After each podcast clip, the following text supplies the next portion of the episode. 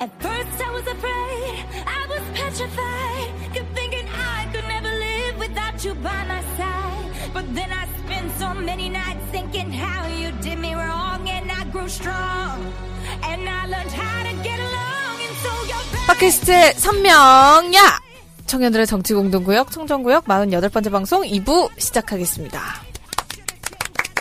아 나 이제 선명야 목, 목이 너무 힘들다. 목소리 너무 뭘 힘들다. 하는 게 있다고 네가 힘들어. 이씨. 이거 페이 좀 더 안녕. 줘야 되는 거 아니야? 네 여러분 지금 저 말고 다른 여자 목소리가 들려서 당황하셨죠. 네. 안녕하세요. 네. 어, 어. 구 김성민 양. 네. 네, 뭐야. 구 김성민이었던 신 김정원. 김정원이야? 어, 구 김성민 신 김정원. 구 양배추 신 조세호 이런 현 조세호 네, 현, 현 김정환. 음. 네. 그 저는 자리라 자리에 앉으라고 한 적이 없어요. 근데 네. 내가 멋대로 안 쓴 어, 건가? 그렇기 때문에 출연료가 안 나간단 말이죠. 난, 네. 난 초대하지 않았어. 기승전 돈입니다. 어, 48번째 방송 2부는 김정원 양과 함께 하도록 하겠습니다. 네, 지나가다가 들렸는데 어쩌다가 방송을 참여하게 됐어요. 저희 방송이 이런 방송입니다, 여러분. 그, 어, 민주정편 끝나고 한턱 쏘기로 나한테 해놓고 왜 지금까지. 아니 자기가 잠수 탔으면서 무슨 사, 네. 내가 뭐- 뭘 아. 잠수야. 잠수 타 되게 엄청 어, 원래 이래요, 원래. 그리고 뭔가 쏘기 아니, 어, 쏠게요 하면 뭔가 흥이 나는 답이 돌아와야지 어 그럼 이응 하나 보내거나 돈이 이러면 많거든. 아, 근데 그래? 내가 사먹으면 되는데, 뭐 굳이 귀찮게 쏘냐, 이런 아, 거야. 다른 걸 원하니까 뭐가 하는 보고 거죠. 싶어? 아무거나 그래요. 아, 그래도 늘, 그, 이 또 한 번 식감이. 코스를 먹어보고 싶어 오빠? 그래. 코스를 먹어보고 싶어? 어, 둘이 술 먹고 잔뜩 취해가지고, 아, 정말 과관이었어요. 우리 왜 먹었어요? 둘이 안 먹고 세 명이서 먹었어요 음. 한 명 누구였어요? 한 명 남자 친한 동생이 세 명이서 이렇게 음. 술 마셨는데 와, 먼저 우리 갔죠 어, 어, 장상 아나운서 내가 먹자 그러면 요새 술 끓었어 형. 맨날 아 언제 아 내가 언제 야, 그랬습니까? 너 진짜 언제 그랬습니까 이- 인간 쓰레기 진짜. 다른 맞아. 방면의 기회주의자인 거죠. 아 그렇지. 음. 그러면 야 여기는 주, 증인이 있어 누리가 잘 알아 네. 아니 누리는 다음날 방송 있으니까 내가 항상 먼저 어, 보내고 어, 어. 네. 항상 한잔 하자고 얘 맨날 너랑 같이 갔잖아 네. 아니 형 나 술 끓었어 얘가- 그러니까 없다고. 지금 한 지난 한 달간 뭔가 이 변, 심각한 정신적 변동이 있어서 네. 이거 좀 들어줘야 될 게 있어가지고 들었던 거예요 뭘 내 핑계를 대고 있어. 네. 지사력이 누리가 네. 끌고 들어가 그러니까요. 창석 오빠는 저랑은 마시고 싶지 않을 거예요. 왜요? 잘하라는 의미라 의미야. 음? 잘하라는 네. 의미야. 잘하라고 앞으로. 잘해야겠다 나랑 또 마시고 싶어? 아니요? 그래서 저희 이 시끄러운 분들과 함께 48번째 방송 2부 시작해 보겠습니다. 예, 시작하자마자 아 편집할 게 엄청 많아지겠다 네, 일단 뭐 최순실 씨의 딸 정유라가 31일 오후 3시에 인천공항으로 들어온다고 하는데 이분이 입국장을 나올 때 표정이 어떨까 좀 궁금해요. 근데 일단은 말이죠 어, 두 가지지 입국장에서 기자들이 기다리는데 사라질 수도 있어 음. 최순실이가 그랬잖아 어, 들어온지도 몰랐잖아 어, 그러네. 하루 전에 들어왔죠 그러니까 온 ATM 다 돌아다니고 어, 31일 오후 3시에 들어온다고 하고 뭐 전날 온다든지 음. 아니면 들어온다고 하고 야, 이- 꼭 그쪽으로 안 나와도 되거든. 음. 다른 쪽으로 나갈 어, 수도 그쵸. 있는 문제고. 아니면은 진짜 그 약속대로 나와가지고 어 기자들 앞에서 포토라인 세우고 음. 어. 또 이제 뭐 약간의 짧은 인터뷰를 할 수 있겠죠. 음. 심경이 어떻습니까? 뭐 이 네. 정도 음. 일단 뭐 정권이 바뀌었기 때문에 어떻게 흘러갈지 기대가 뭐 됩니다. 이것도요 원래는 한 달 안에만 들어오면 되기 때문에 음. 어, 본인이 항소를 포기한 게 지금 며칠 안 됐어 5월 20 며칠인 거래요 그래서 네. 6월 한 말까지 들어오면 되는 거였는데 음. 지금 우리 법무부하고 덴마크 쪽하고 굉장히 빨리 공조가 이루어져서 빨리 지금 들어오는 걸로 어. 다행입니다 예. 그렇네요. 그래서 지금 체포영장이 지금 발부된 상태이기 때문에 들어오자마자 체포지. 음. 근데 사실 정유라 씨 개인한테 어 그 묶여 있는 죄목은 그렇게 크지 않은 거죠. 크지 않죠? 네. 제- 정유라 씨한테 개인한테 있는 거는 죄목은 그렇게 큰 건 아닙니다. 음, 뭐. 네. 또 정유라도 그렇고 최순실도 그렇고 나는 몰랐다잖아. 우리 엄마가 다 했어요. 그리고 최순실도 딸은 몰랐다 내가 다 했다 이렇기 음. 때문에 네. 정유라가 그렇게 그 큰 죄를 받지는 않을 거예요. 무거운 벌을 예. 받지 않을 것 같습니다. 근데 이제 정유라 입이 중요하지. 음, 조사를 하는 약간 동안. 어떠, 어디로 튈지 모르기 그렇죠. 때문에 대통령이 시켰어요. 그럴 수도 있어. 엄마 살리려고 어. 막 튀어나올 수도 있어. 뭐 그네 이모가 막 이러면서 그렇지. 네 그리고 이제 정유라로 인해서 쑥대밭이 됐던 저희 모교 2대가 새로운 총장을 선출하고 새 출발을 다짐을 했습니다. 2대 개교 이래 최초로 교수와 학생, 교직원, 동문까지 모두 참여를 해서 직선제로 총장을 선출을 했는데 어, 앞으로 어떤 변화가 있을지 음. 또 기대가 야, 됩니다. 이거는 말이죠. 진짜 우리 대학교 총장 뽑는 역사상 정말 처음 있는 일 아닙니까? 네. 직선제로. 네. 직선제도 다 그냥 학생까지 어, 동문. 네. 동문까지 졸업생도 투표할 수 있었대. 했어요? 아니요. 동문 회비를 안 내고 있어가지고. 그렇기 때문에 이건 굉장히 박수받을 일이에요. 네, 예. 맞아요. 그리고 이분이 어, 거의 몰표 음. 오. 97%인가 뭐 그런 식으로 어. 나왔어요. 어. 네. 학생들 투표로. 청문회에서 또 눈물을 흘렸잖아. 학생들 막 끌려가고 이런 모습 맞아요. 음. 보면서. 근데 학생들을 사랑하는 사람이 총장이 될 것 같아서 참 다행입니다. 그러니까 어쨌든 그 강아지 게이트로 인해서 네. 우리 사회가 정말 전반적으로 많은 변화가 있는 것 같아서 아주 기대가 됩니다. 예. 우리 저 신정원 어. 양도 네. 김. 아, 신. 네. 어, 뭐야? 현, 현 김정. 아. 현. 현 현, 김정. 아, 현, 현. 집중해 주세요. 네. 네. 어디 여기 출신이에요? 아니에요. 어디 출신이에요? 아 저는 아, 독수리. 뭐. 여기 독수리예요. 독수리예요. 네. 오, 이- 청와대 들어가나? 독수리랑 청와대 들어가는 거랑 뭔 상관입니까? 아, 독수리를 많이 쓰고 있어요. 아니, 뭐, 아니 서울대 제외하고 음. 그 독수리 쪽이 가장 많아요 지금. 아 그래요? 그래서 오, 그런- 네. 독수리 호랑이에서 독수리로 바뀌었네. 아니 그 박근혜 때는 성균관대가 많았어. 아 그래요? 네. 음. 그 왜 박근혜 고려대는 이명박이었지. 네 맞아요. 네. 근데 아직 이런 거는 하다 보니까 그렇게 된 거지. 어. 뭐, 씨, 뭐, 연대 안배 이런 거 아니에요. 그 말도 안 되는 거지, 네, 어. 그거 왜. 말도 안 되는 거예요. 네. 제 역대 남자친구 중에서도 호랑이가 많은 것도 하다 보니까 그렇게 되더라고요. 아, 그래요. 호랑이 같았다. 뭐 전 좀 큰 독수리는 아니고 작은 독수리라고 말씀드리겠습니다. 아, 뭐 어때? 이게, 씨, 이게 뭔 상관이야? 뭔 네, 상관이야. 아, 진짜. 네. 동아대학교 시- 표범이더만. 네. 난 몰랐어. 나 우리 학교에 목요일 가면 호랑이 같은 게 있길래 아, 나는 뭐 부산에 뭐 호랑이 했구나 했는데 알고 보니까 재규어 표범이가 아니야, 뭐 재규어? 음. 치타가 그래요. 제규어? 어, 재규 아니, 치타는 아니겠지. 표범인가 뭔가 그렇더라고요. 그래서 나 깜짝 놀랐어요. 이때까지 난 호랑이인 줄 알았어. 네, 그래서 독수리와 제규어와 함께하는. 네, 그래서 2부 방송 한번 본격적으로 시작을 해보겠습니다. 자, 오늘이 5월 29일인데, 예. 음, 1년 전이죠. 딱 5월 28일에 여러분 무슨 일이 있었는지 기억하시나요? 이- 아. 기억하죠. 네. 지하철. 네, 음. 맞아요. 구의역에서. 우리 오 부위원장이 어제 사고 현장이었던 구의역 다녀오셨다고. 아, 네, 갔다 왔어요. 네, 왜 어, 가셨어요? 그래요? 네. 아, 그냥 이제 그 현장이 어떻게 되어 있는지 되게 좀 궁금하기도 했고, 음. 어떤 분위기, 어떤 사람들이 오고 갈까. 사실 이런데 꼭 찾아오시는 분들 계시거든요. 아, 현장에 정말 참여하는 정신이군요. 그러니까요. 그럼 항상 뭐 웬일로 팽목한 이렇게 국가. 불안하게 지금. 기회주의자여가지고 항상 현장에 얼굴을 내밀어요. 아니, 이거는, 어, 이 숭고한 얘기를 하는 아. 거. 아니, 이거는 기회주의라, 네. 기회주의자. 기회주의라고 상관이 없고, 네. 굉장히, 이거 굉장히 박수아들 현장에 참여하는 정동영 같은 생각이 드네요. 아, 결국은 아 뭔가 키도 비슷한 것 같은데? 정동영 끝까지 매기는. 네, 어쨌든 현장에 가서 어떤 분이 오셨는지도 궁금하고 어떻게 되어 있는지도 궁금하고 어 갔었죠. 근데 제가 갔을 때한 1시간 반 정도 그 앞에 있었는데 어 그 사망한 김군의 실제 친구도 울면서 왔다 갔다 하는 걸 보고 네. 어르신들도 와서 그 지하철 내리신 분이 아니라 올라와서 단순히 추모를 하시기 위해서 오신 분들도 계셨어요. 그래서 많았어요. 그래서 어 거기서 이제 포스트잇으로 쓸 수 있는 글 같은 것들을 이제 본인이 써서 추모의 글 쓰고 가시는 분들도 많았고 그 컵라면 먹다가 이제 컵라면 이제 두고 아. 잠깐 갔다 온 사이에 이제 사고를 당한 거라서 컵라면 하나가 올려져 있었는데 굉장히 마음이 아프더라고요. 그 컵라면이 모든 국민들의 마음을 아프겠죠, 사실은. 예. 네, 어쨌든 뭐 구의역 스크린 도어로 사망한 이제 김군을 추도하는 행사가 이제 열렸는데, 아니, 근데 행사가 중요한 게 아니야. 네, 그렇죠.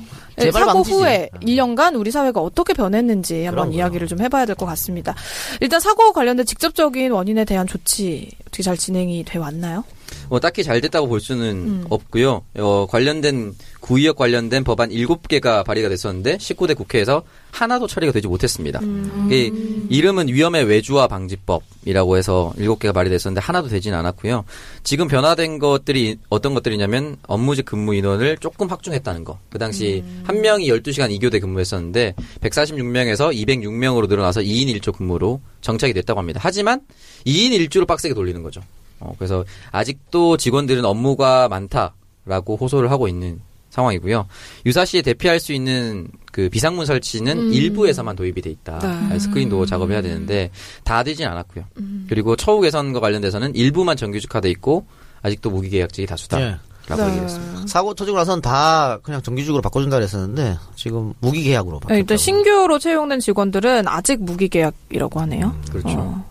그리고 이제 뭐 사고 원인이었던 2인 1조 근무가 이루어지지 않았던 부분은 개선이 됐지만 아직도 인력이 부족해서 업무량이 굉장히 과도하다고 합니다. 그러니까 그 노동자들은 그렇게 얘기해요. 이 사건 터지고 나서 많은 정치인들이 찾아오고 바꿔주겠다고 얘기했지만 바뀐 음. 게 없다. 라고 얘기하고 있고 특히 이제 작업 환경하고 노동 강도 네. 이 부분에 대해서는 강력하게 비판하고 있더라고요. 그러니까 음. 우리 정치권이 좀 이런 문제에 대해서는 좀 움직여줘야 되지 않는가. 음. 그럼 그때 사고를 불렀던 매피아 문제는 해결이 됐나요? 네, 아니 이게 사고 당시에 이제 메- 서울 메트로 하청업체 음. 간부들이 1년 만에 기소가 됐다고 아, 하더라고요. 근데 뭐 지금 기소된 다 이제 불구속 기소됐거든요. 그렇죠. 네. 불구속 기소됐으니까 큰 처벌은 받지 않을 것 같아요. 음. 이거 매피아 문제 사실은 이거 뭐 어, 관피아, 매피아 음, 어디든지 다 네. 있어요. 그러니까 이거를 좀 어, 우리 사회를 전반적으로 들여다봐야 되는데 박원순 시장도 여기에 대해서 자료지 못한 거기 때문에 그 당시에도 비판 많이 음. 그리고 받았죠. 너무 좀 늦장 수사이지 않을까요? 이렇게 되면. 음. 근데 뭐 수사 이런 것보다도 어 여기서 정년퇴직 한 사람이 다시 다- 그쪽에 간부로 간다는 건 굉장히 문제 있는 거예요. 낙하산 인사. 낙하산이죠. 음, 맞아요. 네. 근데 지금까지 그걸 당연히 관례로 해- 회사했기 때문에 그렇게 되면 또 인사 어, 정체가 되거든요. 네. 새로운 사람 받지 않고 새로운 사람 받아도 하청 주고 비정규직 되고 이런 문제. 이런 문제는 반드시 고쳐야 되는 거고 또 하나 문제 같은 경우에는 이제 정규직 직원들 있잖아요. 아, 우리 네. 정규직 직원들도 비정규직을 위해서 좀 노력해 줄 필요가 있어요. 근데 지금 보면 그런 게 음. 아니잖아. 그냥 자기 밥그릇 지키기 위해서도 바쁘니까. 그게 정규직도. 보여요. 그렇죠. 실제 하청을 하급 사람처럼 대하는 음. 행태가 남아 있기 때문에 아, 공, 동질감을 느끼거나 뭐 도와줘야 된다거나 이런 건 생각 자체를 하지 않죠. 그러니까 음, 자기들이 무슨 기득권을 생각한다니까 이걸 지켜야 되는 음. 그러니까 비정규직보다 는 우월한데 비정규직을 우리처럼 같이 해주면 어? 뭐 이런 거 있잖아 어, 쟤, 쟤들이 감히 나랑 그렇지 이런. 음. 그렇지 어, 물론 뭐 정치권에서 이제한 것도 있지만 정규직 노동자들이 지금까지 비정규직의 어려움을 제대로 살펴보지 않은 것도 분명히 있어요 맞아요. 그런 음, 것들은 우리 노동자들도 한번 제고할 필요가 있지 않느냐 아니 그런데 법안이 그렇게 발의가 됐는데 왜 하나도 통과를 하지 못한 건가요? 그럼 정치권이 일을 안 하니까 그런 거죠 어, 일곱 개 법안이 발의가 네. 됐는데 19대 국회에서는 이거 하나도 처리가 안 돼가지고 그러니까 참 추모만 하지 입법에는 뒷짐만 그냥 지고 본인들 편한 것만 찾는 것 같아요. 이거는 이제 제가 생각했을 때는 이제 우리나라도 그 영국이나 다른 주요 선진국이 채택하고 있는 기업 살인법을 도입할 때가 되지 않았나라는 생각이 좀 들어요. 근데 뭐 법안을 발의하는 게 중요한 게 아니고 통과가 중요하잖아요 음. 야, 네, 통과시켜야 되죠. 아니, 얘들 새누리당, 구새누리당, 현 자유한국당 애들이 다 반대하니까 뭐 대, 개코 아무것도 안 된다는 거지. 그리고 특히 이 입법에 대해서 가장 반대를 한 게 박근혜 정부의 새누리당. 어, 걔도 원래 그래요. 그러니까 그 사람들은 사용자 측이잖아. 부자 쪽 사람들, 부자 쪽을 대변하는 사람들이잖아요. 비정규직이 양산하는 쪽으로 가죠. 그러니까 그런 사람들이 비정규직을 도와줄 필요가 없지. 그러니까 법안이 다 그- 걔들 반대 때문에 안 되는 거야. 그러니까 우리가 투표를 잘해야 되는 법도 바로 이런 문제입니다. 그러니까 이제 정권이 바뀌었으니까 좀 이런 문제에 대해서 좀 하루빨리 개선이 이루어졌으면 좋겠는데 시민들의 안전을 책임지는 업무를 하고 있는 노동자들이 정작 본인들의 안전도 지금 보장을 받지 못하고 있는 거잖아요. 그래서 어 법안 통과, 야당의 협조 이런 게 필요한 거죠. 그러니까 요런 거 할 때 문자 폭탄을 보내시라고 요런 거 할 때. 아, 다시 등장한 문제 폭탄입니까? 그러면 됩니다. 아, 가까이 우리나라 보내주세요, 가까이. 우리나라 그 산재 이 문자 폭탄을 보내고 관심을 가져야 된다는 게 뭐냐면은 우리나라가 해마다 2,400명 정도 산재로 사망한다고 합니다. 2000년 이후에만 3만 5천 명이 산업재해로 사망을 했고 스크린도어 관련된 사망 사건은 2013년, 2015년, 2016년 매해 거의 있었다고 보면 됩니다. 그리고 산업안전보건업에 따르면은 평균 벌금이 95만 원 정도밖에 안 된다는 거예요. 사람이 돌- 죽었는데도. 그러니까 이런 것들이 어, 기업의 규모가 크면 클수록 사실 안전에 대한 지출이 높아져야 되는데 이게 우리나라는 반대로 돼 있어요. 기업의 규모가 크면 클수록 안전에 대한 지출이 굉장히 낮죠. 미국 같은 경우는 이런 보건법에 걸릴 경우에 최대 220억까지 한 기업의 벌금을 물리는 경우도 있었는데 우리나라는 전혀 그런 것이 없는 현실이죠. 그래서 지금까지 아까 전에 제가 기업 살인법을 말씀드렸던 이유는 기본적으로 기업 측에서 어떤 산업재해가 발생했을 때 이게 잘못이다, 우리가 과실이다, 실수였다라고 하면은 법적 처벌을 받지 않고 넘어갔다는 거죠. 근데 기업 살인법을 도입했을 때는 그 실수의 영역을 최소화시켜서 과실입니다, 시술, 실수입니다라고 했을 때도 처벌이 가능하도록 만들어주기 때문에 우리나라도 이런 걸 조금 도입을 해서 실수입니다, 과실입니다, 몰랐습니다라는 부분을 최대한 줄여야 되지 않나라는 생각이 들어요. 그래야만 어, 사람에 대한 목숨 에 대한 얘기를 다시 한번 어, 소중하게 생각할 수 있는 계기가 되고 처벌을 해야지 재발 방지가 되지 않나라는 생각이 들어요. 저는 뭐 다른 것보다는 자, 가장 먼저 우선돼야 될 것은 사람의 목숨이잖아요. 네. 그러니까 지금 구역사고 김군 같은 경우에도 이렇게 힘든 일, 그러니까 목숨을 담보로 하는 일을 하는데 이걸 외주 하청 줬다고. 그러니까 이런 일은 무조건 본청이 해야 된다. 음. 그래서 지금 국회에 올라와 있는 법이 위험의 외주화 금지법이에요. 위험스러운 일은 절대 외주 주면 안 된다 이거거든요. 이것도 자유한국당 반대로 통과가 안 되고 있어 지금. 이런 걸 싹 조져야 돼요. 그러니까 최소한 이것만큼은 해줘야지. 아, 자기 목숨 바쳐 이, 뭐, 목숨을 걸고 하는 일인데 이걸 통과 안 시켜주면 어떡해. 그리고 이게 이제 청년이 사고를 당한 거라서 더 안타까움이 더했던 그런 것 같은데 사실 뭐 근무 환경 개선 그리고 안전성 보장되는 게 중요하지만 청년들에 대한 그런 일자리 네. 그런 부분에 대한 절망은 아직도 좀 현재 진행 형인 것 같은 생각이 들어요. 아니 문 대통령께서 그 전광 일자리 전광판도 설치하면서 음. 되게 네. 관심을 쏟아주고 계시는데 이게 하루 아침에 이루어질 수는 없는 거잖아요. 그렇죠. 그래서 네. 그 이제 추경해서 좀 일자리 늘리겠다. 하겠다는데 그것도 지금 반대하고 계속 반대하고 하고 있으니까 지금 사실 지금 어. 아, 근데 입에 김성민이 익어가지고. 아, 예, 부르세요, 예. 뭐. 김성민 아나운서 같은 경우에는 프리랜서잖아요. 네. 고용법 이런 거 없잖아. 음. 그러니까 김성민 아나운서가 어디가 사고 나면 방법이 없어. 음, 맞아요. 예를 들어가지고 음. 날씨 할 때 왜 미친놈이 트럭을 끌고 와고 막 이렇게 하면 그럴 수 있잖아. 그렇죠. 그럼 뭐 그걸 뭐 아무 방법이 없지 뭐. 산지 안 돼. 아니 바- 밖에서 중계 나가서 중계하고 있는데 네. 그 YTN 시절에 근데 중계를 하고 있는데 저기에서 술을 병을 들고 누가 막 달려고 달려오는 거야 나 네. 너무 무서운 거야 아침에? 예. 네. 어 아, 네. 뭐. 다시는 너랑 술 안 먹는다고. 그런 거 아니야? 알고 보면 네. 아는, 아는 사람이야. 내가 다시 너랑 술 안 먹는다고. 아니, 아 그랬을 수도 있겠다 아, 아. 새벽 날씨 할 때 네. 아직 술이 안 깬 사람 음. 그때까지 마시고 있는 사람이 그럴 수도 있죠. 그러면 예. 네. 음. 그런데 하여튼 사대보험 적용도 안 되고 저는 그렇죠. 지금까지 살아오면 사대보험을 받아본 적이 없습니다 아 저도요. 네.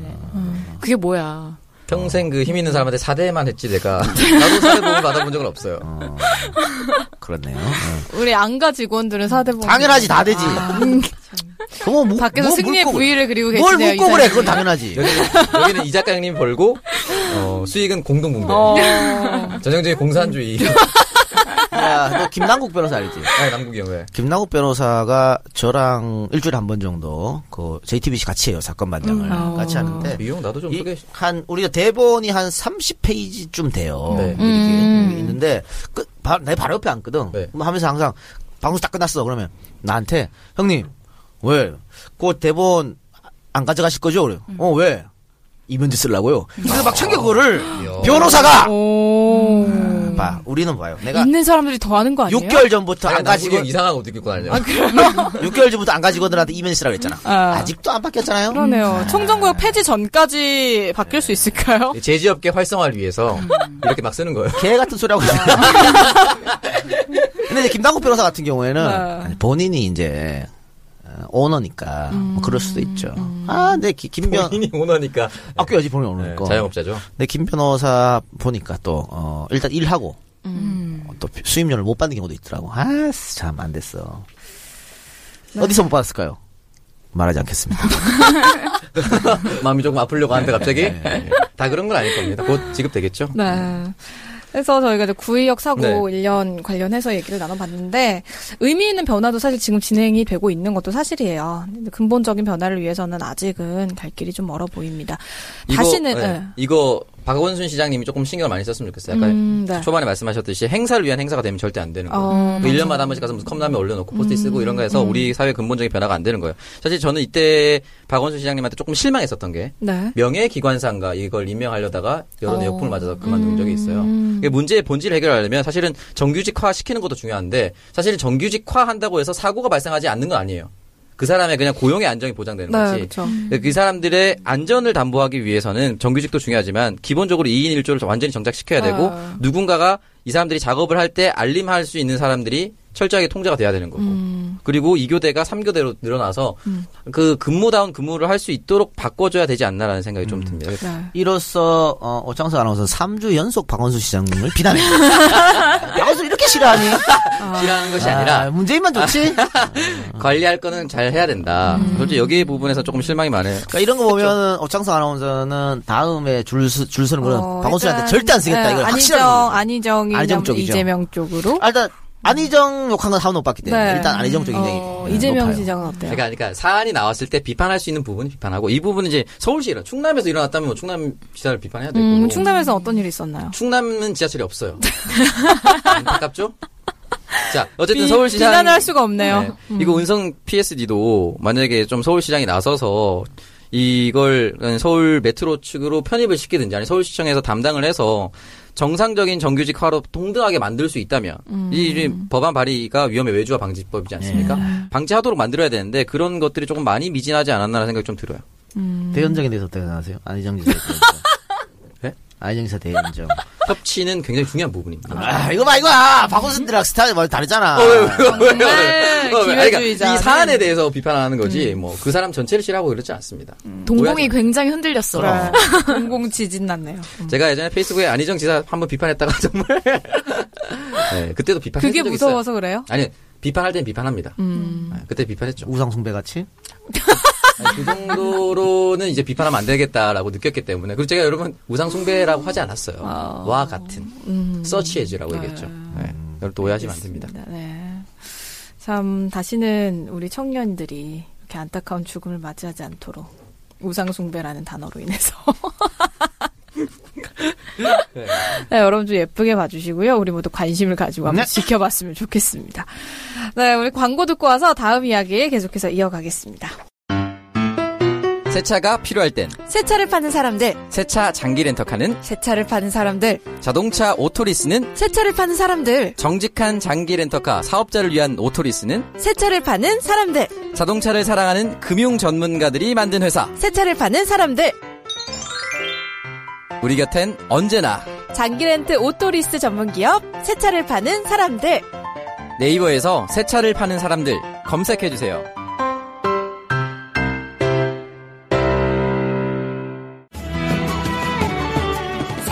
전통의 민물 매운탕, 공주 매운탕을 소개합니다. 매운탕 장사하시는 분도 직접 드시고 가시는 진실한 매운탕. 엄지척하며 정말 죽이네어를 연발하는 매운탕.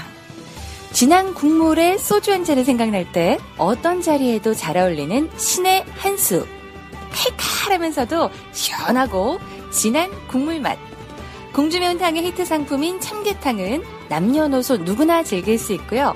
할머니께서 시작하신 1976년부터 저희 어머니가 이어가고 있는 지금까지 강사는 4번 넘게 변했지만 진한 참게탕 맛은 변하지 않았습니다. 아버지의 단골집이 자녀의 단골집이 되고 있다 자부합니다.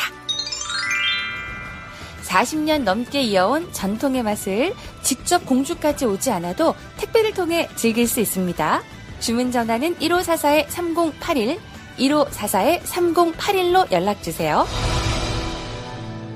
네, 저희 광고 듣고 왔습니다. 새차를 파는 사람 그리고 공주 매운탕 광고 보내주셨는데요. 첫 번째 광고 장기 렌트 오토리스 전문 회사입니다. 새차를 파는 사람들. 네, 장기 렌트와 리스는 개인 사업자와 법인 사업자를 위한 절세 효과가 있다고 합니다. 그래서 일정 기간 잘 차를 타다가 바꿀 계획 있으신 분 한번 검색해 보시면 좋을 것 같은데요. 네이버 검색창에서 새 사람 또는 새 차를 파는 사람들로 검색을 해주시길 바랍니다. 대표 번호 1833에 5850입니다. 네, 그리고 두 번째 광고 소개 좀, 좀 해주실래요?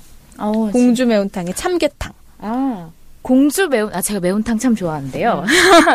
공주 매운탕의 어, 참게탕입니다. 이 남녀노소 누구나 즐길 수 있는 맛, 이 40년 넘게 이어온 참게탕 전통의 맛을 직접 공주까지 오시지 않아도 이 택배를 통해 즐기실 수 있습니다. 오, 언니 잘 시켜먹겠네. 그러니까 시켜 먹어. 이 예, 나들이 갈 때 라면 드시지 마시고 매운탕 하나 싸서 가시면 맛있게 드실 수 있으니까요. 이 인터넷 주문은 EJ몰에서 가능합니다. 주문 전화 1544-3081, 핸드폰 010-4910-8200으로 연락 주시면 되겠습니다. 네, 우리 어디 나들이 갈때 공주 매운탕 한번 싸서 가요. 네, 알겠습니다. 네. 그래서 성민님이 정원님이 네. 음, 가셔야 된대요 지금. 지금 네, 진짜 안타깝네요. 볼 일이 있는 김에 네. 음. 잠깐 들린 거여서 네, 저는 이만 물러가 보도록 하겠습니다. 어, 이렇게 가면 이 작가 오빠가 출연료 반만 준단 말이야. 아니 출연을 안 줄 듯? 아니, 끝까지 앉아있으면 불라 그랬어요. 어, 이제 이렇게 말하는 거지. 아, 진짜 끝까지 앉아있으면 불라 그랬어요. 네, 여러분 또 다른 방송에서 찾아뵙도록 조만간에 밥 하겠습니다. 먹어요. 네. 네. 술 먹자. 아, 술, 술 먹는 건 너무 밥을 힘들어요. 먹자는 건 본인이 원하는 다른 여성분 한 분과 함께 같이 자리를 만들어 달라는 뜻이죠. 그거죠. 네, 알겠습니다. 네, 곧 먹겠습니다. 얘가 가보도록 눈에 흙이 하겠습니다. 들어 흙이 들어가도 그런 일 없을 겁니다. 좀 넣어줄게요. 네, 이렇게 김정은 양을 또 보내드렸네요. 여러분, 오늘 오셨으면 김정은 양 같이 보실 수 있었을 텐데, 오늘 오신 분이 두 두 분 분? 계셔요. 세 분? 아, 지금 개 타셨습니다.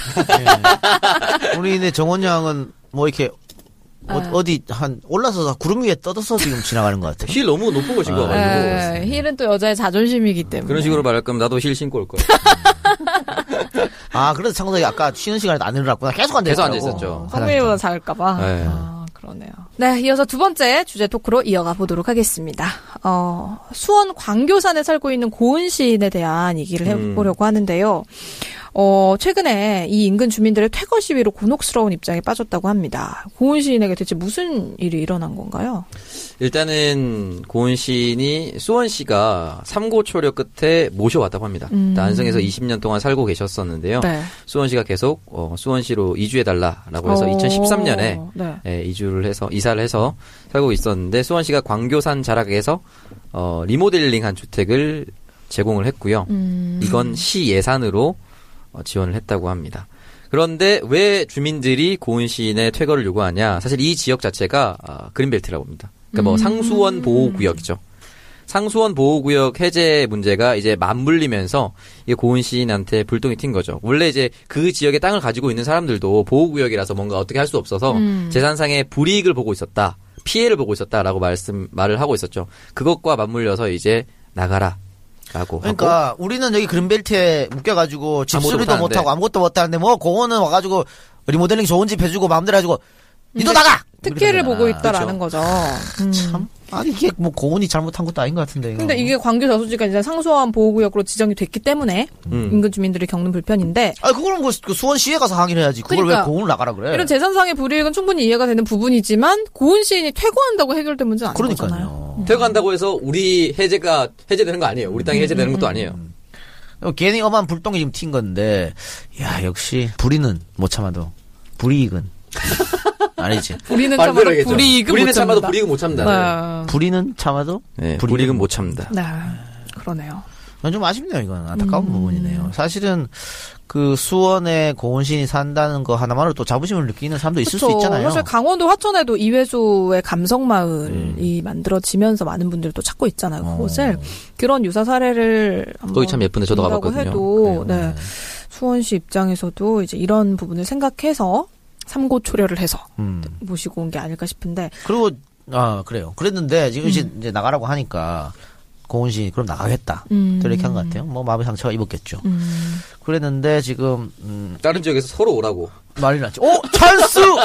그래? 그럼 저희 지역으로 와주세요. 하면서 어, 군산 씨가 네. 안성 씨가 음. 다시 이제 모시려고 서로 이제 우리 지역으로 와달라라고 말씀을 드리고 있다고 합니다. 네. 그러니까는 지금 뭐 환경단체하고 주민들 간의 갈등 사이에서 수원시가 좀 갈팡질팡한 게 이런 네. 상황을 부른 게 아니냐라는 비판들도 있는데, 어, 사실 이런 갈등을 해결하기 위해서는 뭔가 일방적인 희생을 강요하면 안 될 것 같아요. 피해보상 문제를 시에서 좀 적극적으로 검토해야 되지 않을까요? 음. 예, 그런 것 필요하겠죠. 음. 근데 지금 또 수원 내에서도 안 된다. 우리가 지키자. 또 이런 또 논란이 있다고 음. 그래요. 아. 또 간다고 하니까 또. 그러니까 참 이걸 뭐 어떻게 얘기해야 될지 모르겠네. 예. 이게 참 안타깝네요. 고은 시인이 진짜 퇴거해서 나간다고 해서 이 지역이 상수원 보호구역 해제되는 것도 아닌데도 불구하고 음. 한 사람을 잡아가지고 이렇게 몰아간다는 것 자체가 굉장히 안타깝습니다. 그러니까 고은 시인 입장에서 굉장히 좀 상처가 되는 거죠. 그러니까 이렇게 되면 여론 역풍을 맞잖아요. 지금 여론이 안 좋아 상당히. 그렇죠. 그 주민들한테. 네. 고은 시인 나가시겠다고 말씀하셨어요. 또. 어, 아 그러니까 그러니까 어뭐 사실은 모든 어떤 정치적으로 해결하려면 일단은 여론의 힘을 등에 업어야 돼요. 그게 가장 좋아요. 힘 없는 사람들은. 그다음에 이제 명분도 중요한 거고. 근데 지금은 명분도 그렇게 보이지 않고 여론을 등에 업지도 못했고 왜 이렇게 이걸 괜히 고은 시인을 아니 물론 이럴 수는 있겠지. 고은 시인 보고 나가라고 해서 이게 뉴스가 될 수는 있죠. 음, 네. 전국에 있는 사람들이 뭐 광교 뭐 관심이 있어 없잖아. 저수지 뭐 관심이 있어. 어? 음. 그린벨트. 근데 이름으로써 아 그쪽에 그런 일이 있었네라고 할 수 있는 그런 환기 걱정은 있었지만 그걸 나쁜 쪽으로 좀 한 거 아닌가 싶어가지고. 네. 그래서 이제 고은 시인이 2013년에 광교산으로 거처를 옮긴 후에 수원시 인문학 멘토로 굉장히 활발히 활동을 네, 해왔거든요. 네, 네. 그래서 이제 뭐 2013년에서는 세계 작가 페스티벌의 추진위원장. 을 맡아서 활동을 했고 또 일본 위안부 할머니들 기리는 수원 평화비 추모 씨를 음. 헌납을 또 했습니다. 그리고 고은 씨뭐 매년 또 노벨 네, 문학상 그쵸. 후보로 되잖아요. 그런데 딱 해봐요. 또 전 세계 또 수원 강교가 또 아, 음. 여기서 사신다. 뭐 또 그럴 수도 있는데. 그래요. 좀 아쉽네요. 이거. 그렇습니다. 그래서 이제 뭐 아직 안 가러 모셔올까? 어우 괜찮네요. 안 가요 여기 사시라고 네, 꾸며드리고. 어. 네, 진짜로 의미도 있고 그러니까 우리 사회가 좀 이런 갈등을 해결하는데 아직은 성숙하지 못한 것 같습니다. 이게 사실 갈등을 해결하는 게 정치권의 역할이거든요. 네. 근데 정치권이 더 갈등을 심화시키니까 박근혜 봐. 아, 쌈을 붙이는 음. 그렇죠. 딱 국민을 반 나눠가지고 니들끼리 싸워 이제 하고 국민들한테 음. 그런 게 밑에까지 내려오니까 이렇게 되는 거예요. 그러니까 뭐 일단 이게 지금 떠난다고 한 입장에서 또 반대하는 수원 시민들도 막 생기고 있기 때문에 어떻게 해결이 될지는 모르는 상황인데 조금 지켜봐야겠죠. 네, 이런 갈등이 좀 잘 조정이 돼서 우리가 좀 더불어서 더 잘 살 수 있는 세상이 됐으면 좋겠습니다. 자, 다음 주제로 넘어가 볼게요. 네. 지난 주말에 충북 청주의 한 아파트 단지에서 어, 그 광장에서 아파트 단지 내 광장에서 청주의 모 대학 총장이 호화로운 자녀 생일 파티를 열어서 또 무리를 빚고 이게 뭐 있습니다. 하는 짓이죠? 아니 아파트 아파트 단지 내 광장에서 재율이 생일 파티 해주신 적 있으세요? 돌아버리겠구만 진짜. 이게 공용 공간인데 어떻게 개인의 약간 뭐 미드 가십걸 이런 거 많이 보셨나? 어. 그니까요. 아니 근데 아, 대학 총장쯤 되면 나이가 많지 않나요? 그니까요. 이게 오전 11시에서 오후 2시 사이에 아니 네, 이렇게 굉장히 그 호화롭게 파티를 열었다고 하네요. 친구들을 불러가지고 생일 파티 하는 거 초등학생들한테 해주는 거 아닌가 그니까. 부모가? 네, 그러니까 초등학생 초등학생 자녀예요. 자녀래요. 초등학생이래? 네. 어. 그 총장님이 총장이, 어. 이렇게 그러니까 뒷심을 한번 어, 발휘하시고 곳곳에 좀 천막 설치하고. 나 돌아버리겠다. 뒤늦게 저력을 한번 발휘하셔가지고 어, 그런 걸로 늦둥이, 추정되지 않습니까? 늦둥이인가요? 어, 그렇죠, 늦둥이. 어, 그래서 생일 축하 현수막까지 부착이 다 되고 에어바운스 놀이기구와 수영장까지. 그네 새끼 이쁘다 그래. 네 출장 이쁘다. 뷔페도 불렀다고 하네요. 뭐 하는 짓이야? 그리고 이게? 여기가 아파트 공용 공간이지만 초대받은 사람만 입장이 가능하도록. 아이고 음. 아. 참 대단해요 진짜 아니면 그 가십걸 너무 많네 자식 친구들을 이제 주로 불렀을 거 아니야. 어. 그렇죠. 혹시 자식 친구의 부모도 추정했나? 자식 친구랑 음. 뭐 총장님한테 잘 보이고 싶은 교직원들 왔겠죠 아 음. 저는 저 꿈이 하나 있었어. 뭐요? 뭐 내 생일 때 있잖아요. 어, 미드나 뭐 외국 영화처럼 네. 음. 어디 좋은 뭐풀딸 풀. 풀장 딸린 이런데 빌려가지고 네. 내 친구 다 불러가지고 이제 이제 뭐 뭐. 와인도 한 잔 마시고 샴페인도 먹고 이렇게 그러면서 술 먹고 취한 사람들 안에 들어가서 뭐 이렇게 또 놀고 뭐 그런 거 있잖아요. 음. 그런 걸 꿈꿨는데 네 그 상당한 비싼 돈이 들어가고 어, 그거 또 하나 빌린 비싸요 아, 그것도 그렇고, 사실 다 삶에 바빠가지고, 음. 초대해도 안 와, 잘. 음, 음. 그런데 이게 초등학생한테 지금 이게 뭔 짓이지, 이게. 그러니까요. 핫타임에 또 빌렸어요 오전 11시부터 오후 2시는 초등학생들한테 가장 핫타임 아니겠습니까 음. 아, 이렇게 되면, 이거, 이거 사귀고 당연히 위화, 위화감 조성일 수도 있고요. 네. 네. 어, 초대를 받지 못한 친구가 섭섭해 할 수도 있고, 음. 초대받은 친구는 또, 나중에 자기 생일 때 부모한테 쫄을 거 아니야. 나도 저렇게 해줘 그렇지! 그렇죠. 어, 나도 에어바운스 해줘 어. 아니, 뭐, 지난번에, 어, 내 친구 누구 생일은, 에어바운스도 하고 막, 부패도 했는데, 우리 집에서 이거 뭐야, 이거, 갈, 갈비나 주고. 막 이러면서. 갈비는 안 주고 어, 역시 이민집 자식이라서 더 밑으로 안 내려가 갈비는 일단 기본으로 나오는 거야 아, 근데 이 떡 케이크나 사실이, 올리고 이렇게 해야지 확 내려가는 건데 갈비는 일단 까는 거예요 근데 이 사실이 이제 한 아파트, 이 아파트 입주민이 행사 사진을 SNS에 게시하면서 외부 알려진 거라고 합니다. 그래서 포털 실시간 검색 1위에 오르는 기염을 토해. 얼마나 짜증났으면 올렸을까요 그러니까요. 아, 진짜. 여기, 여기 사진이 있네요. 음, 어우, 아파트도 굉장히 좋은 아파트다, 여기. 음, 아, 근데 이거, 다른 주민들도 굉장히 불편했을 것 어, 약간 같은데. 이거 주상복합 아파트 느낌인데요? 요 정도 천막이면 보통 웬만한 라이온스 클럽 규모네요. 음.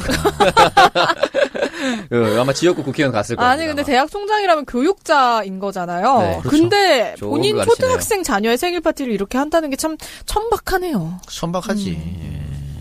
그리고 더 웃긴 것은 어, 이 아파트가 사실은요 어, 대학교에서 얻어준 건데 관리비까지 학교 예산으로 냈다고 아. 어. 이 교육부 감사를 통해서 드러났다고 하네요. 오, 3년 동안 음. 학교 공금으로 관리비를 지급을 했네요. 관리비 4,600여만 원이랍니다. 엄청난 돈이에요. 음. 이런 것들이 뭘 예, 교육을 애들 한다고? 가르친다고 하네요. 어, 근데 3년 동안 관리비가 4,600만 원이면 관리비도 정말 비싼 아파트에 사네요. 어, 계산이 딱 나오는가요? 음. 요 정도 아파트 괜찮습니까? 어, 한 달에 거의 한 127만 원 정도. 관리비가? 네. 엄청나네 진짜. 어, 오늘 평소가 음. 상당하겠네. 여기는 주상복합인 거죠?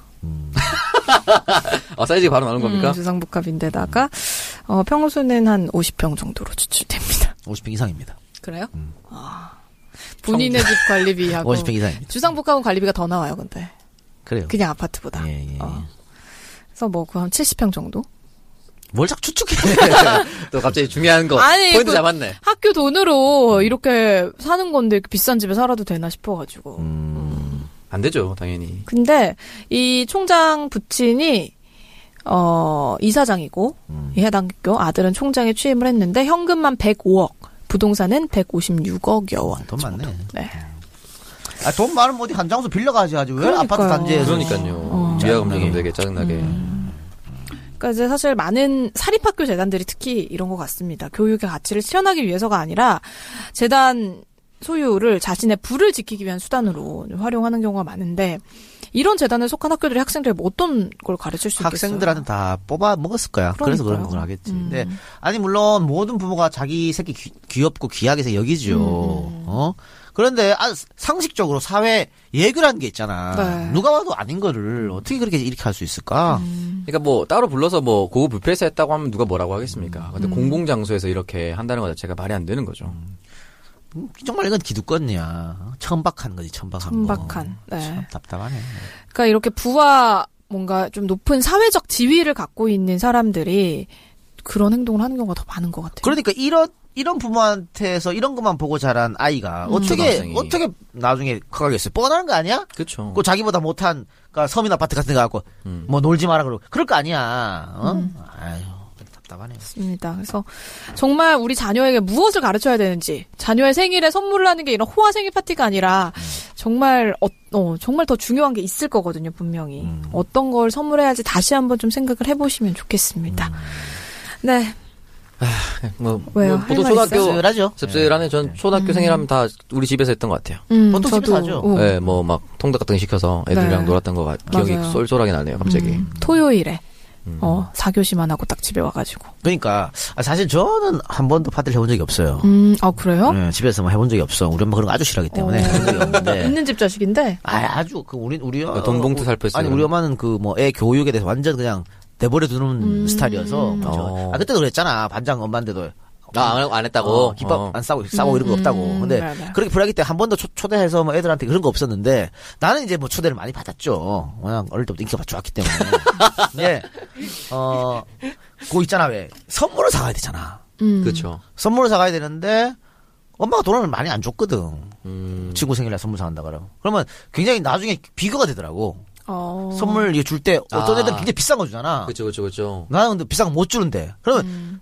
그때는 몰랐는데 지금 생각해보니까 그게 그게 좀 굉장히 상처가 되- 되는 것 같아. 음. 음. 그렇죠. 그럴 수도 있는 비교되죠. 거야. 비교되죠. 당연히 비교되지. 비교되죠. 음. 가격대가 다 나오는데 특히나 요즘 같은 세상에. 그럼 음. 아마 여기도 아마 분명히 그 생일 주인공한테 선물 아이들이 막 주고 그랬을 거예요. 그럼 그거 받아서 다음에 걔 생일 때 또 비슷한 걸 또 줘야 되거든. 음. 아, 근데 애가 뭔 돈이 있어?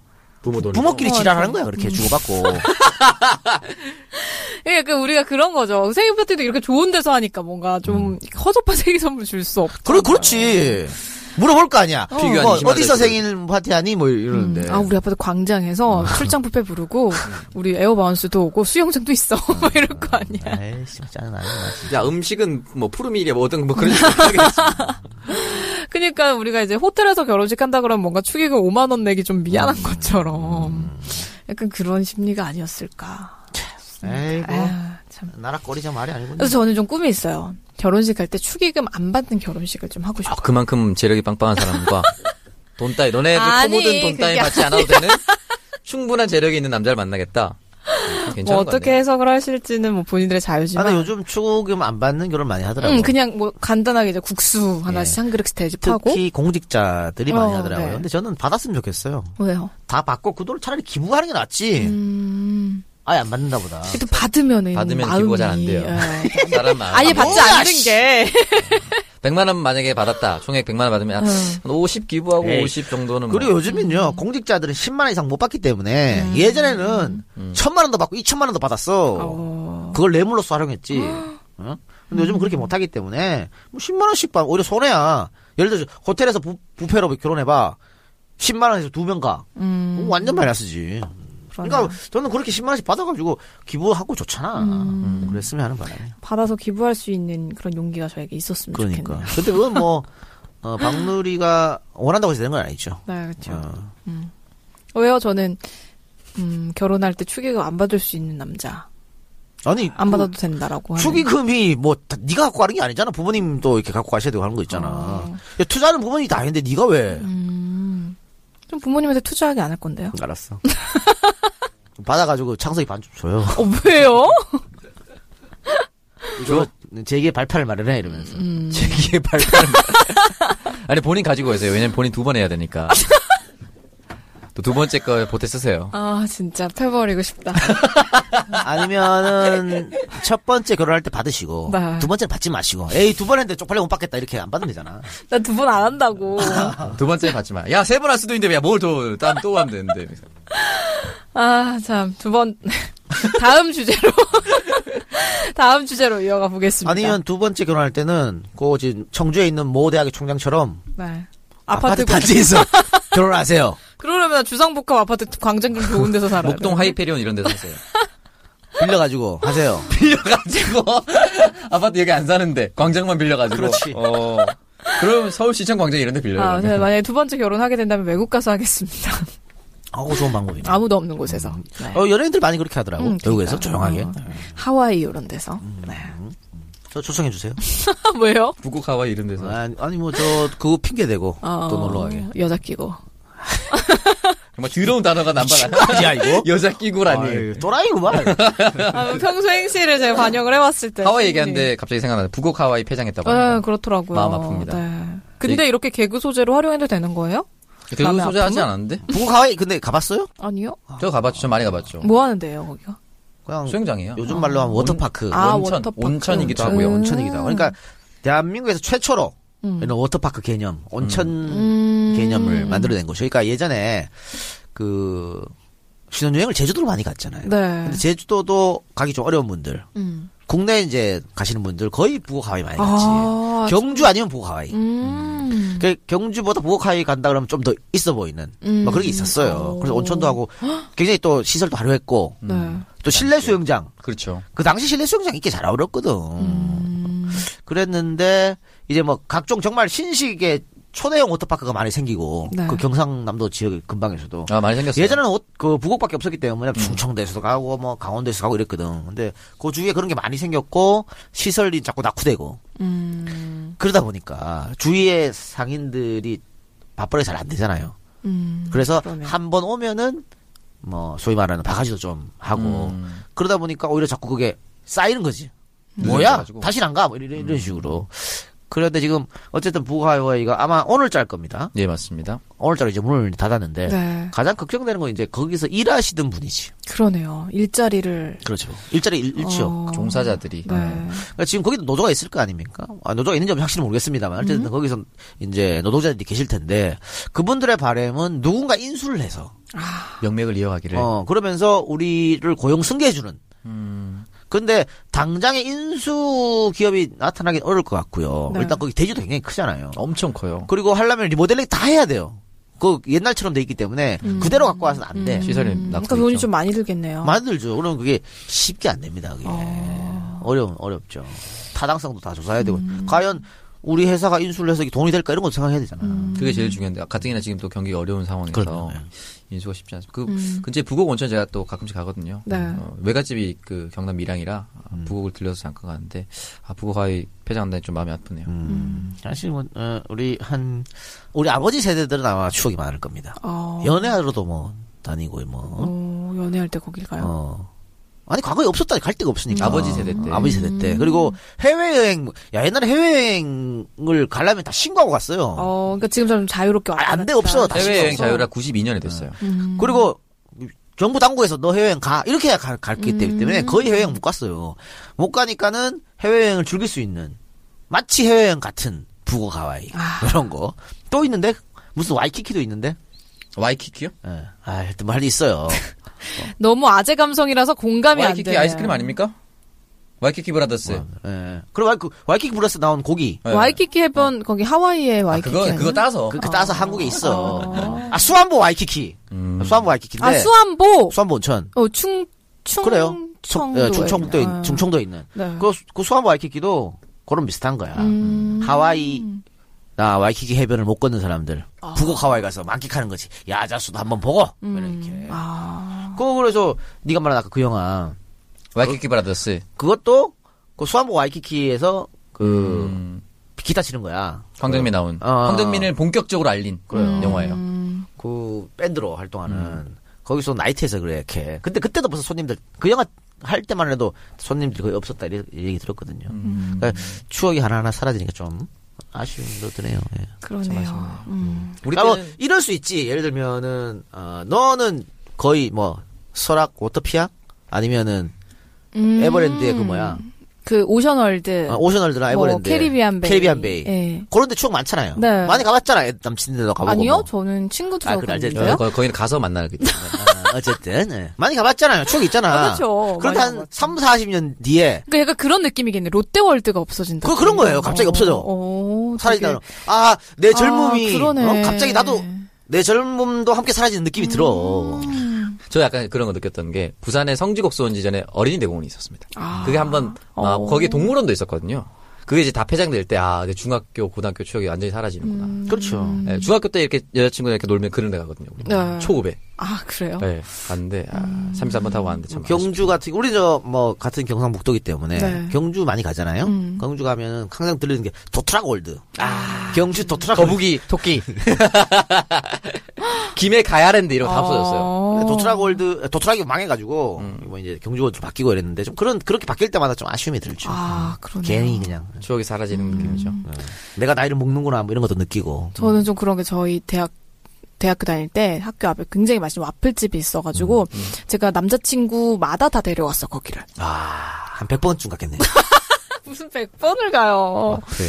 근데 이제 그 와플집이 없어졌더라고요 최근에 갔더니 음 그래가지고 최근에 또 새로운 남자를 아니! 만났더니 그게 아니라 그냥 친구라고 갔는데 그래서 내가 이제 앞으로 남자친구를 못 오겠다 이런 생각하니까 되게 예전에 막 그 아저씨가 저한테 실수하셨던 적이 있거든요 어, 뭐라고. 음. 오, 다르네! 뭐 이렇게. 아니, 아니 그게 아니라 어 남자친구가 이렇게 키가 크신 분인지 몰랐다고 이러는 거 이렇게 아. 아. 얘기한 거예요.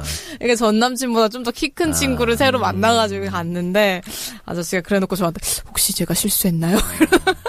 아저씨가 널 뭐 먹이고 싶었던 모양이다. 금방. 남자친구 아니에요. 쓰셨으면 뭐 성장판이 열- 아직 열려 있어요. 이렇게. 바로 알아채. 근데 중요한 거는 아무것도 알아차리지 못했다면 눈치가 없는 거. 음. 그럼 답답합니다. 네 어쨌든 뭐 그런 느낌이겠네요. 예. 왜 추억이 하나씩 사라져가지만 또, 더 좋은 좋은 곳이 또 많이 생기지 않을까 싶습니다. 네. 넘어가죠. 어, 의정부 경전철 파산에 대한 얘기를 좀 해보려고 하는데요. 저희가 이제 예전에 월미도 은하레일이 망해서 시민들의 세금이 좀 낭비된 그런 이야기를 했던 적이 800억이 있잖아요. 싹 날라왔죠. 네. 근데 월미도 은하레일과는 규모가 다른 정말 거대 경전철 사업인 의정부 경전철 사업이 법원으로부터 결국 파산 선고를 받았다고 합니다. 이 총 사업비가 6,767억 원. 아, 민간 자본을 뺀 혈세가 2,915억 원이 들어갔다고 하는데 지난 4년 동안 운영 적자만 3,600억 원이라고 하네요. 음.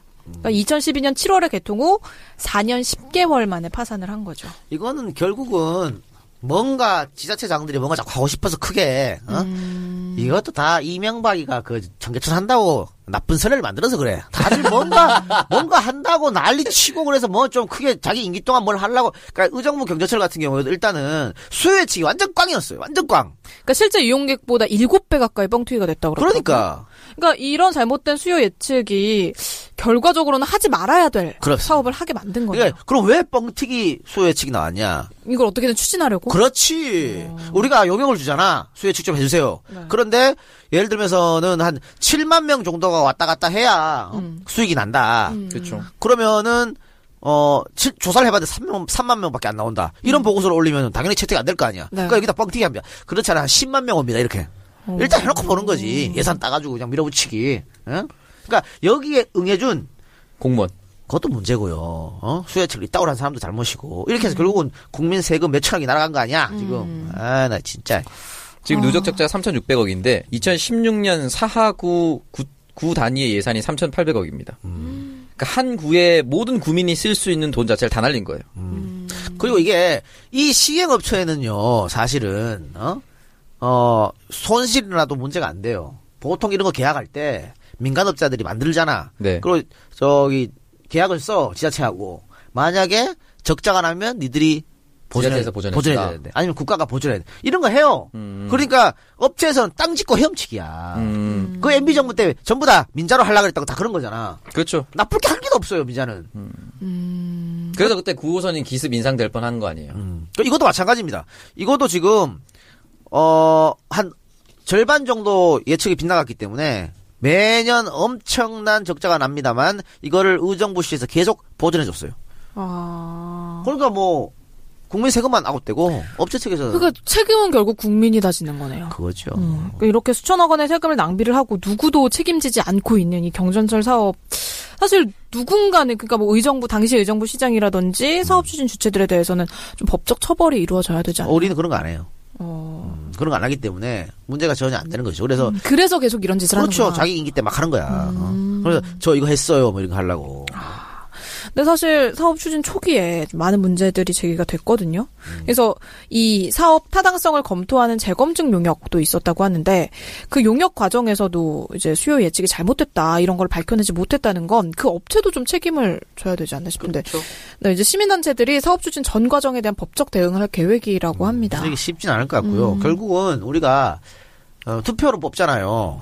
도지사든 네, 시장이든 네. 투표를 뽑을 때 이렇게 어처구니 없는 공약한 사람들 예? 음. 이렇게 토목공사해서 뭐 어떻게 하겠다라고 하- 이거 다 좀 자세히 들여다봐야 됩니다. 근데 물론 모든 토목공사를 다 한다는 거 아니에요. 음. 지자체에 도움이 주는 그런 토목공사도 있어요 분명히. 예. 이게 꼭 필요한 사회 간접 자본 시설은 지어야죠. 그럼 있어. 그거 아니야 저 부산에도 그 광안대교 얼마 전에 지은 거 아니에요? 네, 강한대교 좀 몇 년 됐죠. 그렇죠? 그거 질 때 근데 상영단체에서 엄청 반대했잖아. 음. 요즘 그 부산 명물 됐잖아요. 네. 랜드마크예요. 어, 그래서 사람도 많이 오고 관광사업도 증가하고, 음. 그러니까 무조건 반대하는 건 옳지 않지만, 어느 정도 타당성을 조사해가지고 음. 이게 맞는지 안 맞는지 생각해야 되는데, 무턱대고 내가 뭐 하나 만들어야지. 아, 음. 외국에 보니까 이런 거 만들었대 잘 되더라. 이렇게 움직여서 안 된다고. 사실 그 광안대교는 랜드마크도 됐지만 실제 이용률이 높아요. 아, 그러니까. 굉장히 이용률도 높고 그 마라톤 대회라든지 시민의 상징이 됐어요. 음. 근데 이건 경전철은 뭐 올라가서 뭐 할 수 있는 게 아니잖아요.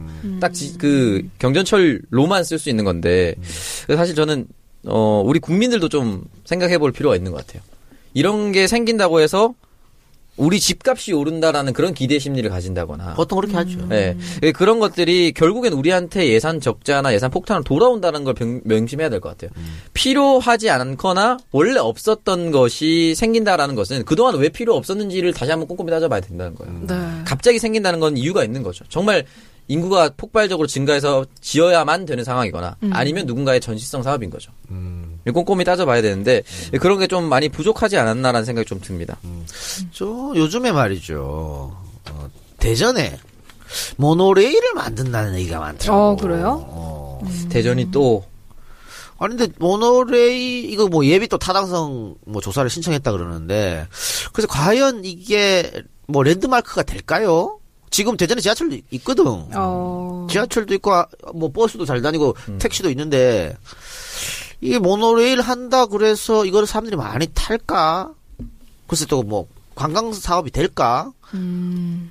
그 좀 의아한 면이 없지 않아 있습니다. 이것도 그럼 이런 거 한다 그래서 또 좀 어? 제대로 하- 예비 타당성 조사 제대로 좀 하, 면 해야겠죠. 예. 일단 원래 없었던 거는 한 번씩 의심해봐야 되는 것 같아요. 좀 뭐 이명박 정부의 4대강 사업도 마찬가지인 것 같고 참 국민들의 혈세를 본인들 돈인 것처럼 낭비한 사람들 끝까지 좀 책임을 물어서 다시는 이런 일을 못하도록 좀 했으면 좋겠어요. 그러니까 지돈이면 이렇게 쓰겠냐고 자기 돈 아니라고 막 음. 마구잡이로 쓰고 있어요. 네 이렇게 뭐 의정부 경전철 파산에 관련된 얘기까지 나눠봤고요. 저희 광고 듣고 와서 누리 과정으로 넘어가 보겠습니다. 술친구를 부탁해 박누리 오차석입니다. 널브러져 있는 술병만 봐도 이미 둘 다 만취 상태네요. 남자, 아, 초점이 흐려지기 시작하네요. 그런데 반면 여자는 끄덕도 없습니다 이대로라면 여자보다 먼저 넉다운 될 것 같은데요? 자존심에 스크래치가 가지 않으려면, 아, 역시 술친구미네요. 와 센스 미친 거 아니야? 술친구를 먹어본 사람들은 다 알잖아요. 군뱅이, 헛개, 강황, 울금. 상쾌한 아침을 위한 핫 아이템 아니겠습니까? 아니 그런데 군뱅이가 얼마나 비싼데 그게 진짜 다 들어갔다고요? 그럼요. 헛개와 가격 차이가 무려 15배. 상쾌한 아침을 위해 아낌없이 넣었습니다. 먹어보면 압니다. 상쾌한 아침을 위한 술친구. 오창석 박누리의 풀 영상이 궁금하신 분들은 네이버에서 술친구를 검색하세요 네이버 모텔이 아닙니다.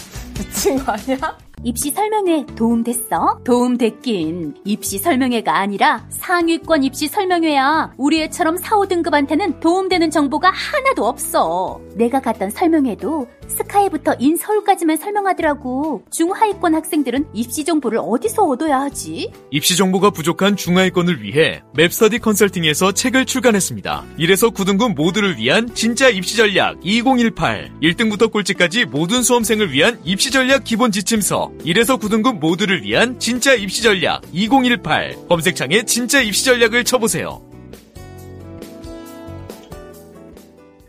네, 광고 듣고 왔습니다. 술친구과 진짜 입시 전략에서 광고를 보내주셨습니다. 자, 이제 뭐 술친구 하면 다들 아시지 않을까 싶은데, 청와대 F4가 있다면 술친구에도 F4가 있다고 합니다. 군뱅이, 헛개, 강황, 울금이 그 F4라고 하는데요. 애주가들을 위한 F4죠. 화학적 과정 없이 자연 그대로 술친구에 모두 담았다고 합니다. 런칭 2개월 현재 재구매율이 30%를 훌쩍 넘겼다고 합니다. 쇼핑몰에서 지금 후기 이벤트도 진행 중이라고 하니까요. 여러분 많이 참여하셔서 선물 받아 가시길 바랍니다.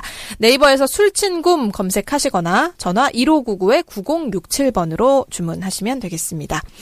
자, 그리고 어 1등급에서 9등급까지 모두를 위한 진짜 입시 전략이라는 책 어, 광고 저희가 보내 드렸습니다. 입시 설명회가 지금 많이 진행이 되고 있는데요.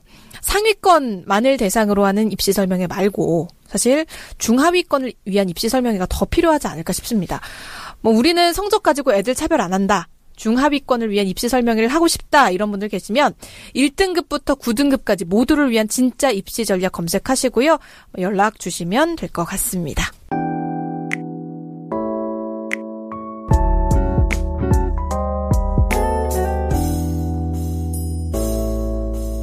박누리의 누리 과정입니다. 자, 2부의 메인 코너 박지희의 누리과정 시간입니다. 이번 그 지휘 주- 과정으로 바꿔야 되는 거 네. 아니에요? 안 돼요. 누리과정. 누리과정도 이제, 어, 이제 정부가 바뀌었기 때문에. 네, 그거가 책임진다 얘기했어요. 음, 네, 그죠. 그래서 어쨌든, 누리과정은 박지희가 책임지도록 하겠습니다. 뭔 소리야? 책임지시기 바랍니다. 박누리의 누리과정은 어, 예. 박지희가 책임진다. 예. 음. 책임지세요. 네. 오늘 주제는 뭡니까? 네, 오늘 주제는 따뜻한 미담을 주제로 그래 선정을 이런 거 좀 해봤습니다. 음. 들고 와. 맨날 머리 아파. 아니, 미담이 없어가지고, 그동안. 이 작가의 미담 많잖아.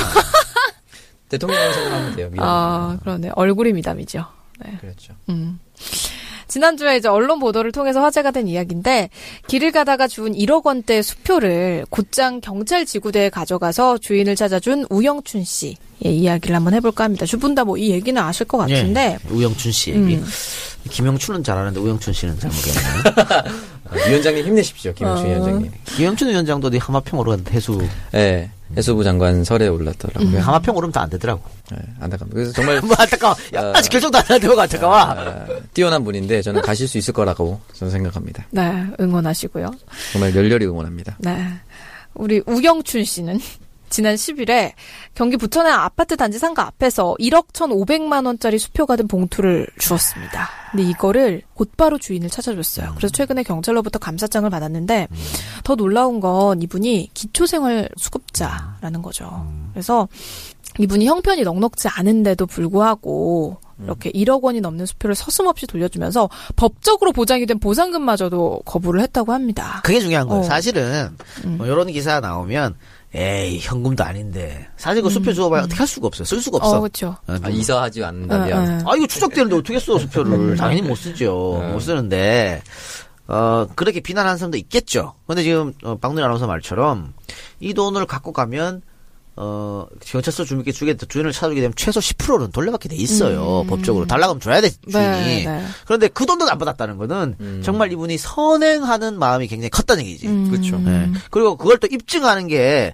이번 파출소에 뭘 갖다 주기 한두 번이 아니래요 아, 그래요? 지갑, 휴대폰 여러 번 있다고 합니다. 그러니까 이분 자체가 굉장히 선한 사람이다. 아주 그렇죠. 청렴한 사람인 어. 거죠. 그러니까 뭔가를 노리고 하는 사람은 절대 아니다. 이걸 나타내 주는 거죠. 음. 그러니까 본인 삶이 지금 쉽지 않은데 그러니까 지금 뭐 기사로만 우리가 알 수 있습니다만 그 아내 되는 분이 이제 집을 나갔다 그래요. 아마 뭐 생활고 뭐 이런 여러 가지 있겠죠. 아, 네. 집을 나갔고 그 딸 둘과 같이 사는데 또 큰 딸이 또 지적 장애를 앓고 음, 있고 네. 굉장히 굉장히 어려운 상황. 국가에서 주는 보조금 약간 하고 음. 이제 본인이 이제 열심히 일해서 번 돈. 근데 생활이 이제 어려운 그 상황에서도 어, 욕심내지 않고 정직하게. 네.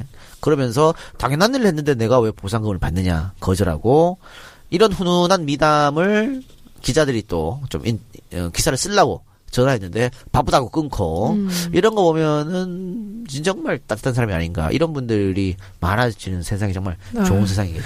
그리고 이분께 한 기업에서 후원금이 들어가는데 아, 네. 그래요? 좋은데. 근데 다른 어려운 이웃들하고 반씩 나눠서 쓰고 있대요. 아, 그냥 받으세요 그런 거는. 네. 근데 이 두 딸이 또 병치레가 잦다고 해요. 그래서 병원비도 상당할 것 같은데 매번 이렇게 나눔을 실천을 하는 게 진짜 돈이 정말 많아도 이게 마음이 없으면 진짜 힘든 일이거든요. 힘들죠. 음. 잘 어렵죠 그런 거는.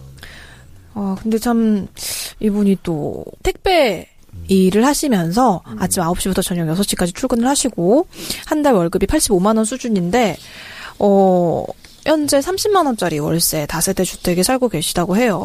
근데 이분이 이제 뭐 그런 것도 있다 그러더라고. 그 택배를 잃어버려서 또 음. 우리가 한번 얘기했었지 않습니까? 네, 그러니까 그렇죠. 정경구에서. 기사의 고충. 예, 그런 일도 있었다고 하니까 참 안, 안타깝기도 하고 이런 분들이 사실은 대접받는 맞아요. 세상에 와야 돼. 정직하고 땀 흘려 일하고. 어? 근데 이런 분들에게 어? 지난주 우리 자연처럼 어? 너 공부 열심히 안 하면 저런 아저씨 된다? 이따오 음. 말을 하는 미친 것들이 있으니까 짜증나는 거죠. 그렇습니다. 근데 또 사실 이게 이렇게 보도가 되고 많은 사람들이 관심을 가지면서 어 우영춘 씨의 개인적인 음. 그런 이야기, 사적인 이야기들, 가족에 대한 이야기까지 모두 보도가 음. 돼서 오히려 상처가 되지 않을까라고 걱정을 또 하시는 분들도 계시더라고요. 그러니까 우리 그러니까 왜- 그게 왜냐면요. 그러니까 따뜻하게 격려하고 고맙습니다 말해주고 뭐 편지라도 한 통 쓰고 네. 또 언론사에 뭐 어, 봉투 같은 거 보내서 우영주 씨한테 전달해 주세요. 이런 분 분명히 있습니다. 분명히 있는데 반대로 매야 아저씨 이런 것들 있어요. 또 쓸데없이 이상한 얘기 하는 음. 거. 이거는 표정으로 보내줘야 되는데 아니, 목소리가 아니라. 차마 말 못하는 뭐 또 이상하게 뭐 장애인 폄하하고 이런 인간들 이 있어. 일베 같은 새끼들. 그런 폭식 사람- 투쟁하는 애들. 그러니까 음. 그런 사람들의 한 마디에 또, 또 상처받을 수 네, 있거든 이분들이. 응? 음. 그래서 그런 부분이 있기 때문에 박누리 아나운서 같은 사람이 또 착한 마음으로 우려를 하는 거겠죠. 네, 그래서 이분이 이렇게 인터뷰에서 이렇게 말씀하시더라고요. 우리가 몰라서 그렇지 세상에는 더 착한 일을 하는 사람, 더 정직한 사람이 많다라고 하면서 나보다는 그렇게 더 큰 선행을 하는 사람들을 찾아서 그분들의 목소리를 좀 많이 알려달라라고 얘기를 하시더라고요. 나 어. 어? 지금 훈훈하게 마무리를 하려는데 아, 미안해요. 왜 선통을 깨요? 미안해요. 네. 그래서 이렇게 좀 따뜻한 미담이 넘쳐나는 사회가 됐으면 좋겠습니다. 네. 유영준 씨의 미담에 대해서 오늘 오랜만에 누리가 좀 훈훈한 이야기 나눠봤네요. 그래요. 네, 이렇게 청정구역 48번째 방송도 어느덧 마칠 시간이 됐습니다. 두 분 못한 이야기 있으신가요? 못한 이야기는 없고요. 네. 근데 사실 마지막에 이제 우리가 미담으로 음. 소개를 해드렸습니다만 네. 어, 사실 굉장히 어려운 가정이잖아요. 음, 그렇죠. 음, 아내분도 지금 안 계시는 상황이고 음. 그러니까 혼자 힘으로 일도 해야 되는데 또 아이들도 돌봐야 되잖아. 네. 그러니까. 근데 또 주거 환경이 또 그렇게 또 좋지 않은 상태라고 아무리 국가에서 도움이 어느 정도 나온다고 해도 월급 자체가 작기 때문에 음. 그러니까 우리가 생각해봐요 본인 월급이 85만 원인데 월세 30만 원 주고 얼마 남습니까 생활이 됩니까? 음. 그게 사실 월급이 뭐 85만 원이나 850만 원이라도 이건 힘든 일이거든요. 음. 그러니까 우리가 그 국가적으로 이런 분들에게 어떤 도움을 줄 수 있을까? 응? 결국은 음, 결국은 복지국가로 가야 되는 거 아니에요, 우리가? 과도기 적 지금 어떻게 과도기라고 볼 수도 있고 과거에는 그런 거 없이 무조건 뭐 파이가 크면은 뭘게 많이, 많이 있다 그래가지고 무조건 그냥 노동자 목숨 쥐어 짜고 이렇게 해서 그렇죠. 키웠잖아. 음. 근데 이제는 그걸 좀 나눠주는 복지국가로 가는 그래서 돈 많이 버는 사람 세금 많이 내고 네. 응? 그래서 그 돈 가지고 복지 좀 하고 하고 음. 이런 게 중요하지 않아. 그래서 그 왜 우리 저 어, 문재인 대통령이 그런 공약도 하지 않았나요? 예를 들면은 교통 신호 벌금 냈을 때 부가체계를 다르게 하겠다. 아, 돈 재산에 마- 따라서 돈 많이 번 사람은 벌금도 많이 내고 그렇죠 사실 뭐- 음. 실제로 외국에서 그렇게 하고 있죠. 과속에 대해서 예. 예. 그러니까 재산에 나- 따라 차등 저 지금 방금 어제 아니 오늘 오전에 날아왔어요. 7만 원 걸렸다고? 과속했다고. 어. 아까워. 어, 7만 원 걸렸는데 음. 이 7만 원이 만약에 일일 노동자분들한테 일일 근로자분들 하루 벌어 하루 먹고 사는 분한테 걸렸다. 그 1급이에요. 와, 엄청 큰 돈 아니에요. 아. 그러네요. 아니면 그냥 뭐 택배 하시는 분도 마찬가지지만 음. 배달 하시는 분들 그분들 월급 얼마나 음. 될까요? 근데 이게 하루 7만 나오면 진짜 큰 문제거든. 그러니까 그분들한테는 막 7천 원쯤 해주고 아. 우리 같은 놈한테 한 70만 원 때려주세요. 음. 이런 게 좋은 사회 아니야? 참. 그건 약간 불가능한 얘기라서 아주 편하게 얘기하는 그럴 리 없기 때문에. 아, 나, 그- 나 그렇게 한다니까? 음. 한 20 정도까지 내릴 수 있게 만들 법을 바꿔달라고 내줄 테니까. 어? 그리고 지금 우리가 구간 그 세금 네, 소득세 세금 내는 구간을 5원 이상 어, 소득자한테 많이 높여놨어요. 그래서 음. 5억 이상 벌면 연에 40%를 세금을 내야 돼요. 음. 굉장히 세죠. 그러네요. 어. 그렇죠? 요걸 조금 낮춰서 한 4억도 세지 않아? 음. 그렇잖아. 연소득이 4억 4억 이상 벌어도 그, 그쯤 그 정도 올리는 꼴. 게. 어. 지금은 어, 4억 9,990만원까지는 그렇게 많이 안 내. 음. 5억원 이상 내는 사람한테 많이 내. 그러니까 일부 그렇게 넘어가면은 월급을 그냥 아예 한원 단위로 다시 돌려주더라고 회사로. 그러니까 세금 그런 정말 사람들 이 있더라고요. 소득별 세금 구간을 좀 때문에. 재설정할 필요가 있다는 네. 얘기가 꾸준히 제기됐었어요. 그러니까 흔히 말하는 임금 노동자 대다수의 일반 국민들에 해당하는 소득 구간이 굉장히 촘촘하게 설정돼 있고 사업 뭐 말씀하셨던 5억부터는 굉장히 그 넓어. 넓죠. 그래서 그러니까 뭐 물론 인원은 별로 되지 않을지 몰라도 5억과 뭐 6억, 10억 뭐 이런 식으로는 아, 그거- 거기도 촘촘하게 해서 그것도 좋은 어? 방법이네요. 예. 많이 물려야 되지 않나. 그러니까 왜냐면 5억 버는 사람과 50억 버는 사람이 거의 비슷한 세금 낸다면 음. 아, 이것도 좀 문제가 그쵸. 있다고 하거든요. 그러니까 하위에만 너무 촘촘하게 매기지 말고 상위에도 좀 촘촘하게 매겨서 차등할 수 있게 만들어야 한다. 근데 이건 왜 그러냐면요. 어, 돈 버는 곳에 세금 있는 것은 너무나 당연하기 때문에 그런 겁니다. 돈 많이 버는 사람 세금 많이 해야지. 그리고 그 사람이 돈 많이 버는 거 혼자 잘나서 그런 거 아니에요. 사회가 그 돌아서 사회가 돌아가니까 그 사람이 돈 많이 벌게 만들어지는 거지. 그래서 그런 점을 상기했을 때는 좀 법을 좀 바꾸는 것도 좋은 방법이 아닐까. 물론 새누리당이 반대하겠, 반대하겠죠. 뭐, 이 맞물려서 얘기가 나왔는데 지금 말- 말씀드렸던 의정부 경전철 우리 국민들이 이제 예산을 어디에 쓸 것인가에 대한 고민이 조금 많이 할 필요가 있는 것 같아요. 몇 천억을 날린 사업을 하지 말고 결국은 다시 없어져야 될 그런 경전철에 투자를 하지 말고 이런 분들이나 또는 일반 국민들에게 돌아갈 수 있는 중부담 중복지 시대를 생각할 때가 아닌가 어, 생각이 듭니다. 음, 그렇습니다. 자, 그럼 이것으로 팟캐스트의 선명야 청정구역 48번째 방송 마무리를 해보도록 하겠습니다. 자, 지금까지 청취해주신 모든 분들께 감사드리고요. 저희는 다음 주에 더욱 재밌는 49번째 방송으로 다시 돌아오겠습니다. 여러분 고맙습니다. 감사합니다. Thank